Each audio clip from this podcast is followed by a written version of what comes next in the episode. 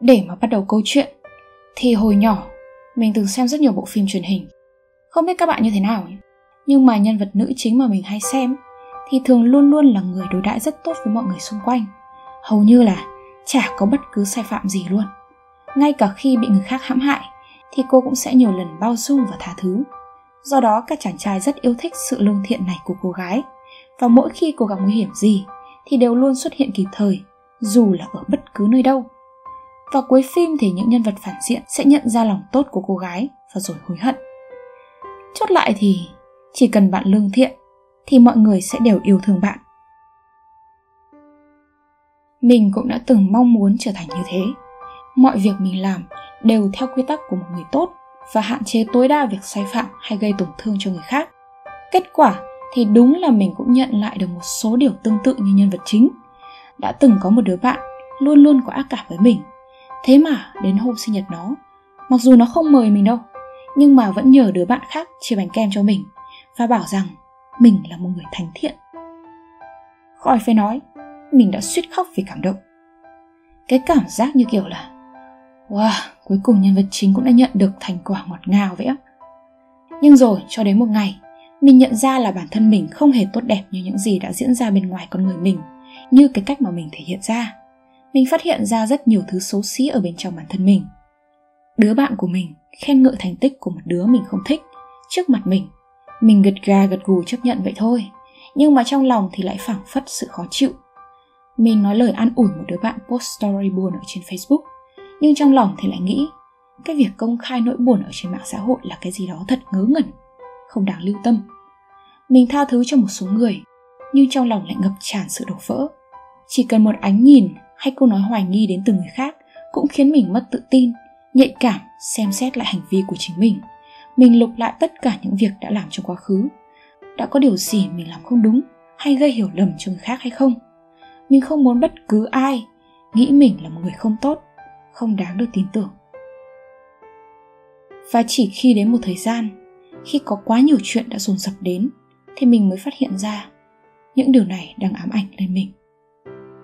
Cái cách mà mình luôn cố gắng bảo vệ hình ảnh tốt đẹp của bản thân và sợ hãi trước mọi nguy cơ bị xâm phạm đến, dù là trên thực tế, mình đúng là đứa có nhiều tính xấu thật.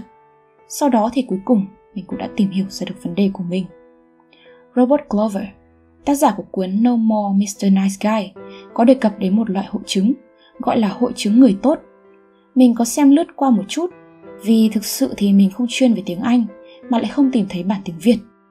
Trong đó, chủ yếu ông muốn nói đến việc những người đàn ông luôn cố gắng làm mọi điều tốt đẹp, hài lòng để thu hút phái nữ.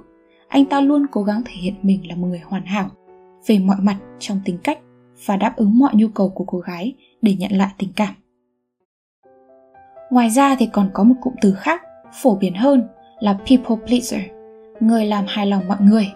Dùng để chỉ tất cả những ai mắc phải vấn đề tương tự này, chứ không riêng gì nam giới như nói ở trên. Nhưng mà vì nó quá dài và gây cản trở cho việc diễn đạt, thế nên là mình xin phép dùng cụm từ hội chứng người tốt để nói về vấn đề này nhá. Vậy thì biểu hiện của hội chứng người tốt là gì? Ở trên mạng thì có nhiều lắm, nhưng mà mình muốn gom lại một chút. Những người mắc hội chứng này thường có một số biểu hiện như sau. Thứ nhất, không chú trọng cảm xúc và nhu cầu thực sự của bản thân. Cảm giác như kiểu, bản thân lúc nào cũng không thể nào quan trọng hơn người khác. Nếu mọi người cùng đưa ra ý kiến, những người mắc hội chứng này sẽ nhún nhường ý kiến của đối phương và cảm thấy ý kiến của bản thân mình không đáng để được lưu tâm đến. Sẽ thật may mắn nếu như ý kiến của họ được chấp nhận. Nếu không được, thì cũng chả sao cả, vì họ có thể giả vờ vui vẻ chấp nhận ý kiến của mọi người. Họ có thể đáp ứng mọi nhu cầu của người khác và rất khó để mà nói từ chối. Thậm chí, đôi khi tử tế đến mức không cần thiết. Tuy nhiên thì lại hiếm khi đưa ra yêu cầu của chính mình hay là đề nghị người khác giúp đỡ vì sợ phiền hà đến người xung quanh. Họ thể hiện sự hòa đồng với tất cả mọi người, kể cả khi họ không thích hoặc là cảm thấy không phù hợp với ai đó ở trong nhóm mình còn nhớ ở trong bộ phim bẫy tình yêu, có một ví dụ cực kỳ điển hình luôn. Mà trên thực tế cũng có nhé nữ chính học rất giỏi, nên là khi nhận bài thuyết trình nhóm về, những người cùng nhóm đều lấy lý do bận này bận nọ, không thể nào làm nốt phần của họ, và đã năn nỉ sự giúp đỡ của nữ chính. Và thế là các bạn cũng đoán ra được rồi phải không? Cô này quyết định cần tìm. Và sáng hôm sau, bài thuyết trình bị xảy ra lỗi, thì cô này đúng kiểu cạn lời cơm mẹ nó luôn. Vì tự làm, tự chịu, biết trách ai bây giờ?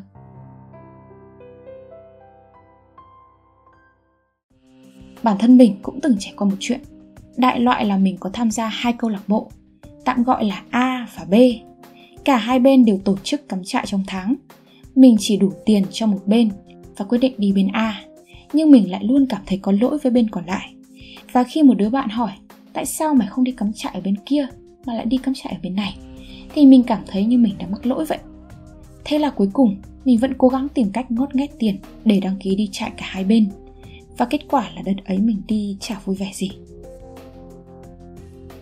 Biểu hiện thứ hai. Uhm, cái này dễ là có nhiều người mắc này. Tỏ ra chấp nhận hầu hết những khuyết điểm sai phạm của người khác và dễ dàng tha thứ. Họ luôn có thể tìm ra sự đồng cảm thấu hiểu để bỏ qua những rắc rối mà người khác mang lại. Ví dụ, tôi đợi một người đi học trễ tận 30 phút. Khi đến nơi, anh ta rối rít xin lỗi vì chẳng may ngủ quên mất. Ok, tôi bỏ qua. Tuy nhiên thì ở khoản này thì mình nghĩ một phần lý do là họ cũng mong muốn được người khác dễ dàng tha thứ nếu như họ mắc phải lỗi lầm tương tự. Ví dụ, hôm nay bạn đi học muộn, tôi sẽ cố gắng thông cảm. Nhưng mà lần sau, nếu như mà tôi cũng đi học muộn thì bạn cũng đừng chỉ trách tôi nha. Kiểu kiểu vậy. Biểu hiện thứ ba là luôn cảm thấy giá trị của mình phụ thuộc vào cảm nhận của người khác. Cực kỳ sợ bị phán xét, bị nói xấu, bị giận. Làm cái gì cũng muốn phải thật hoàn hảo và ít để lộ khuyết điểm của bản thân, kể cả nói đùa cũng phải suy nghĩ thận trọng. Mà trong thời đại công nghệ, mạng xã hội như hiện nay, lượng tương tác trên các trang facebook hay là instagram lại càng ảnh hưởng đến những người mắc hội chứng này không biết các bạn như thế nào. Nhưng mà có thời điểm, ví dụ mình đi chơi với hai người bạn, người này đi comment bài viết của người kia mà lại không comment bài viết của mình, thì mình sẽ bâng cua suy nghĩ ngay. Có phải là mình không đủ tốt hay không mà nó lại không comment bài của mình? Giờ nghĩ lại, thấy bản thân vớ vẩn thật. Biểu hiện thứ tư, cố gắng hành động thật đúng với mọi tiêu chuẩn đạo đức. Họ luôn luôn uốn mình theo những khuôn khổ đạo đức và giữ nó khư khư như cái việc không dám để xe lửa lệch khỏi đường dây. Giống như cái việc mình đã nói ở trên ấy chúng ta quen với việc nhân vật chính ở trong phim chuyện luôn luôn hành xử đúng đắn và lương thiện với tất cả mọi người. Hiếm khi nào nhìn thấy tì vết của họ ở trong tính cách họ lương thiện và hoàn toàn trong sáng. Trong phim nữ phụ tát nữ chính một cái nữ chính sẽ ôm mặt khóc và hỏi. Ui cái điều, tôi đã làm gì sai chứ? Sau đó tuy buồn, thất vọng nhưng vẫn cam chịu Và rồi bỏ qua.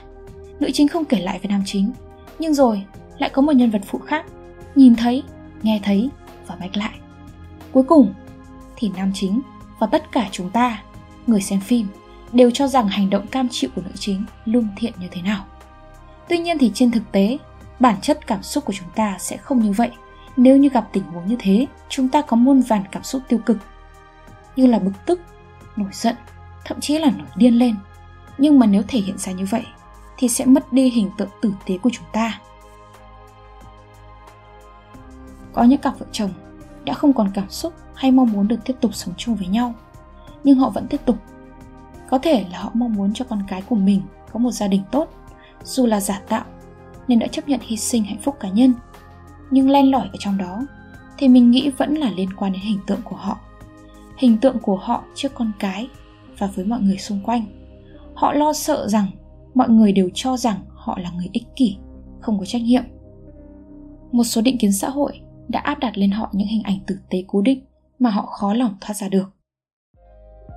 Tóm lại, thì tất cả những gì mà một người mắc hội chứng người tốt mong muốn là sự yêu mến và hài lòng đến từ tất cả mọi người. Như vậy, có vấn đề gì sai khi tôi muốn làm người tốt và hy vọng nhận lại được điều tương tự? Vấn đề nằm ở chỗ khi mà bạn quá chú trọng vào hình ảnh người tốt của mình, thì nó không còn đồng nhất với những suy nghĩ và cảm xúc thật của bạn nữa. Và khi đó thì nó sẽ bắt đầu phản tác dụng. Tác hại của hội chứng người tốt. Thứ nhất, dễ bị stress, dẫn đến trầm cảm. Vì con người không thể hoàn hảo trong mọi thứ, ai cũng có mặt chính diện và phản diện ở bên trong, nên là càng cố gắng tỏ ra hoàn hảo, lại càng mâu thuẫn với những cảm xúc thật của bản thân. Lâu ngày, nếu không được bộc lộ trực tiếp thì rất dễ dẫn đến trầm cảm. Thứ hai là tự ti. Việc gì cũng sợ sợ phiền, sợ xung đột, sợ ảnh hưởng đến hình ảnh của bản thân, sợ người khác chú ý. Vì vậy sẽ càng ngày càng tự ti, luôn có cảm giác là bản thân chưa đủ tốt. Thứ ba là mất niềm tin của mọi người. Nếu như bạn cứ đối đãi hoàn toàn tử tế với mọi người mọi người dần dần sẽ mặc định bạn là người tốt. Ok sau đó thì sao? Một khi bạn phạm phải sai sót gì, hoặc chỉ đơn giản là không tốt bằng trước kia nữa, thì nhiều người sẽ lập tức nhận định bạn là một đứa đạo đức giả, là đang thất vọng. Nghe thì hơi đáng buồn, nhưng đó là sự thật thường thấy. Thứ tư là mất đi lập trường. Bạn cứ càng cố gắng làm hài lòng tất cả mọi người, dù họ có tính cách và quan điểm trái ngược nhau, thì họ sẽ càng ngày càng không tin tưởng bạn vì bạn như kiểu gió chiều nào theo chiều ấy. Ba phải ấy, cái gì cũng tán đồng. Lâu dần thì bạn sẽ hình thành sự yêu đuối thiếu kiểm soát thiếu quyết đoán trong mọi việc. Bạn cứ nghĩ theo ý người khác là tốt nhưng công việc hay cuộc sống lại đòi hỏi ý kiến trái chiều và sự tranh luận mâu thuẫn để tìm ra ý kiến tốt nhất. Thứ năm không thể phát triển bản thân. Người khác nhờ bạn giúp đỡ bạn đều đồng ý trong khi bạn không có nhiều thời gian cũng chẳng có nhiều tiền bạc. Bạn bị mắc kẹt trong công việc của mình, lại còn lặn ngục thêm trong công việc của người khác, thì lấy đâu ra thời gian cho gia đình, cho những người, những việc đang thực sự quan trọng đối với bạn? Hay là bạn luôn theo đuổi quan điểm của người khác để cho qua chuyện, thì con đường, quan điểm đúng đắn mà bạn đang theo đuổi, lựa chọn sẽ đi về đâu?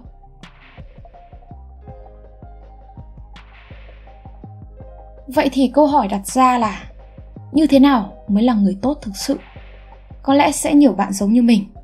Đọc qua hàng tá những điều ở trên thì sẽ đều hoang mang, không biết rằng bấy lâu nay mình đang làm người tốt hay là chỉ đang cố gắng xây dựng hình ảnh của bản thân.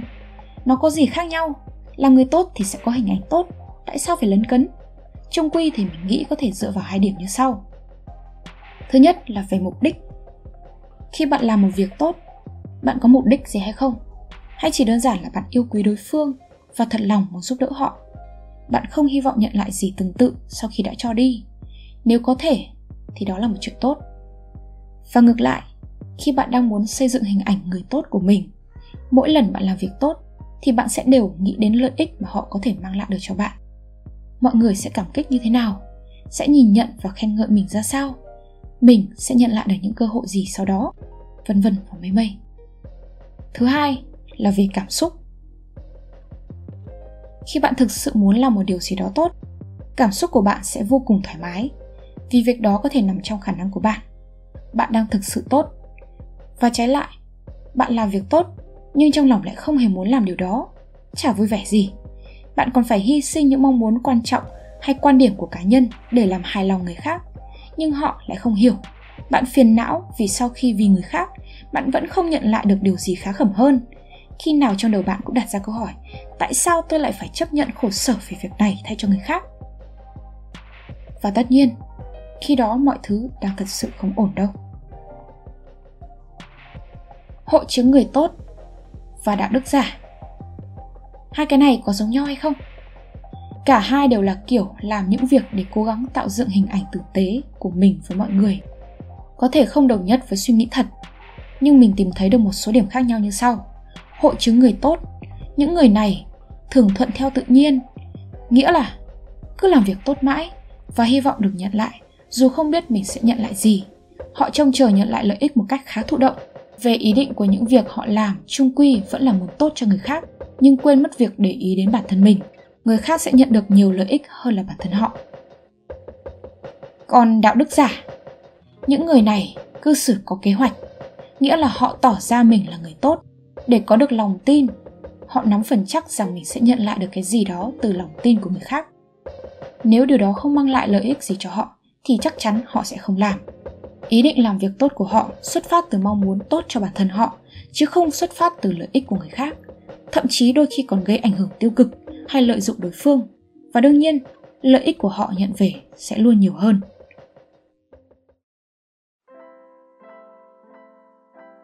Vậy thì làm thế nào để thoát khỏi ám ảnh về hình ảnh tử tế? Uhm, mình cũng không biết rõ đâu, nhưng mình có xem ở một số trang mạng thì nó có chỉ ra một vài thứ. Tuy nhiên thì mình thấy có vẻ cũng không dễ lắm. Thứ nhất, tập xây dựng lập trường cho bản thân, tức là đưa ra ý kiến và bảo vệ quan điểm của mình một cách vững vàng. Nhưng nếu làm không khéo, bạn sẽ trở thành một người bảo thủ, không biết tôn trọng ý kiến của người khác. Thứ hai, nói ra những điều mà bản thân thực sự muốn nói. Ví dụ, nếu như đứa bạn của bạn nhờ vả trong lúc bạn đang có nhiều việc, hoặc là bạn không bận nhưng đã lâu rồi bạn không có kỳ nghỉ phép để xả stress cùng gia đình và bạn không muốn bất kỳ công việc nào ảnh hưởng đến tâm trạng, hãy nói từ chối. Nhưng rồi nó lại nói, mày nghỉ phép tận mấy ngày, cũng chẳng có việc gì, vậy mà nhờ tí cũng không được, trong khi bạn bè còn cả khối. Và thế là chúng ta phải học thêm cách nói chuyện sao cho khéo léo, từ chối hay là lên tiếng chỉ ra lỗi sai của ai đó cũng cần sự tinh tế. Thứ ba, hiểu mình, hiểu người, hiểu rằng mình cũng có khuyết điểm và những quan điểm riêng. Không thể lúc nào cũng khiến người khác hài lòng, cũng không thể lúc nào cũng đúng, không thể không xảy ra mâu thuẫn với người khác và hiểu rằng người kia cũng như vậy. ừ nếu vậy thì muốn làm người tốt thì còn phải kiêm thêm người hiểu chuyện nữa. Hy vọng các bạn sẽ thích video lần này. Và đừng quên like, share, subscribe ủng hộ cho chúng mình. Và nếu các bạn thích những nội dung như trên thì hãy đăng nhập vào spyroom.com. Mình là Isa. Xin chào và hẹn gặp lại.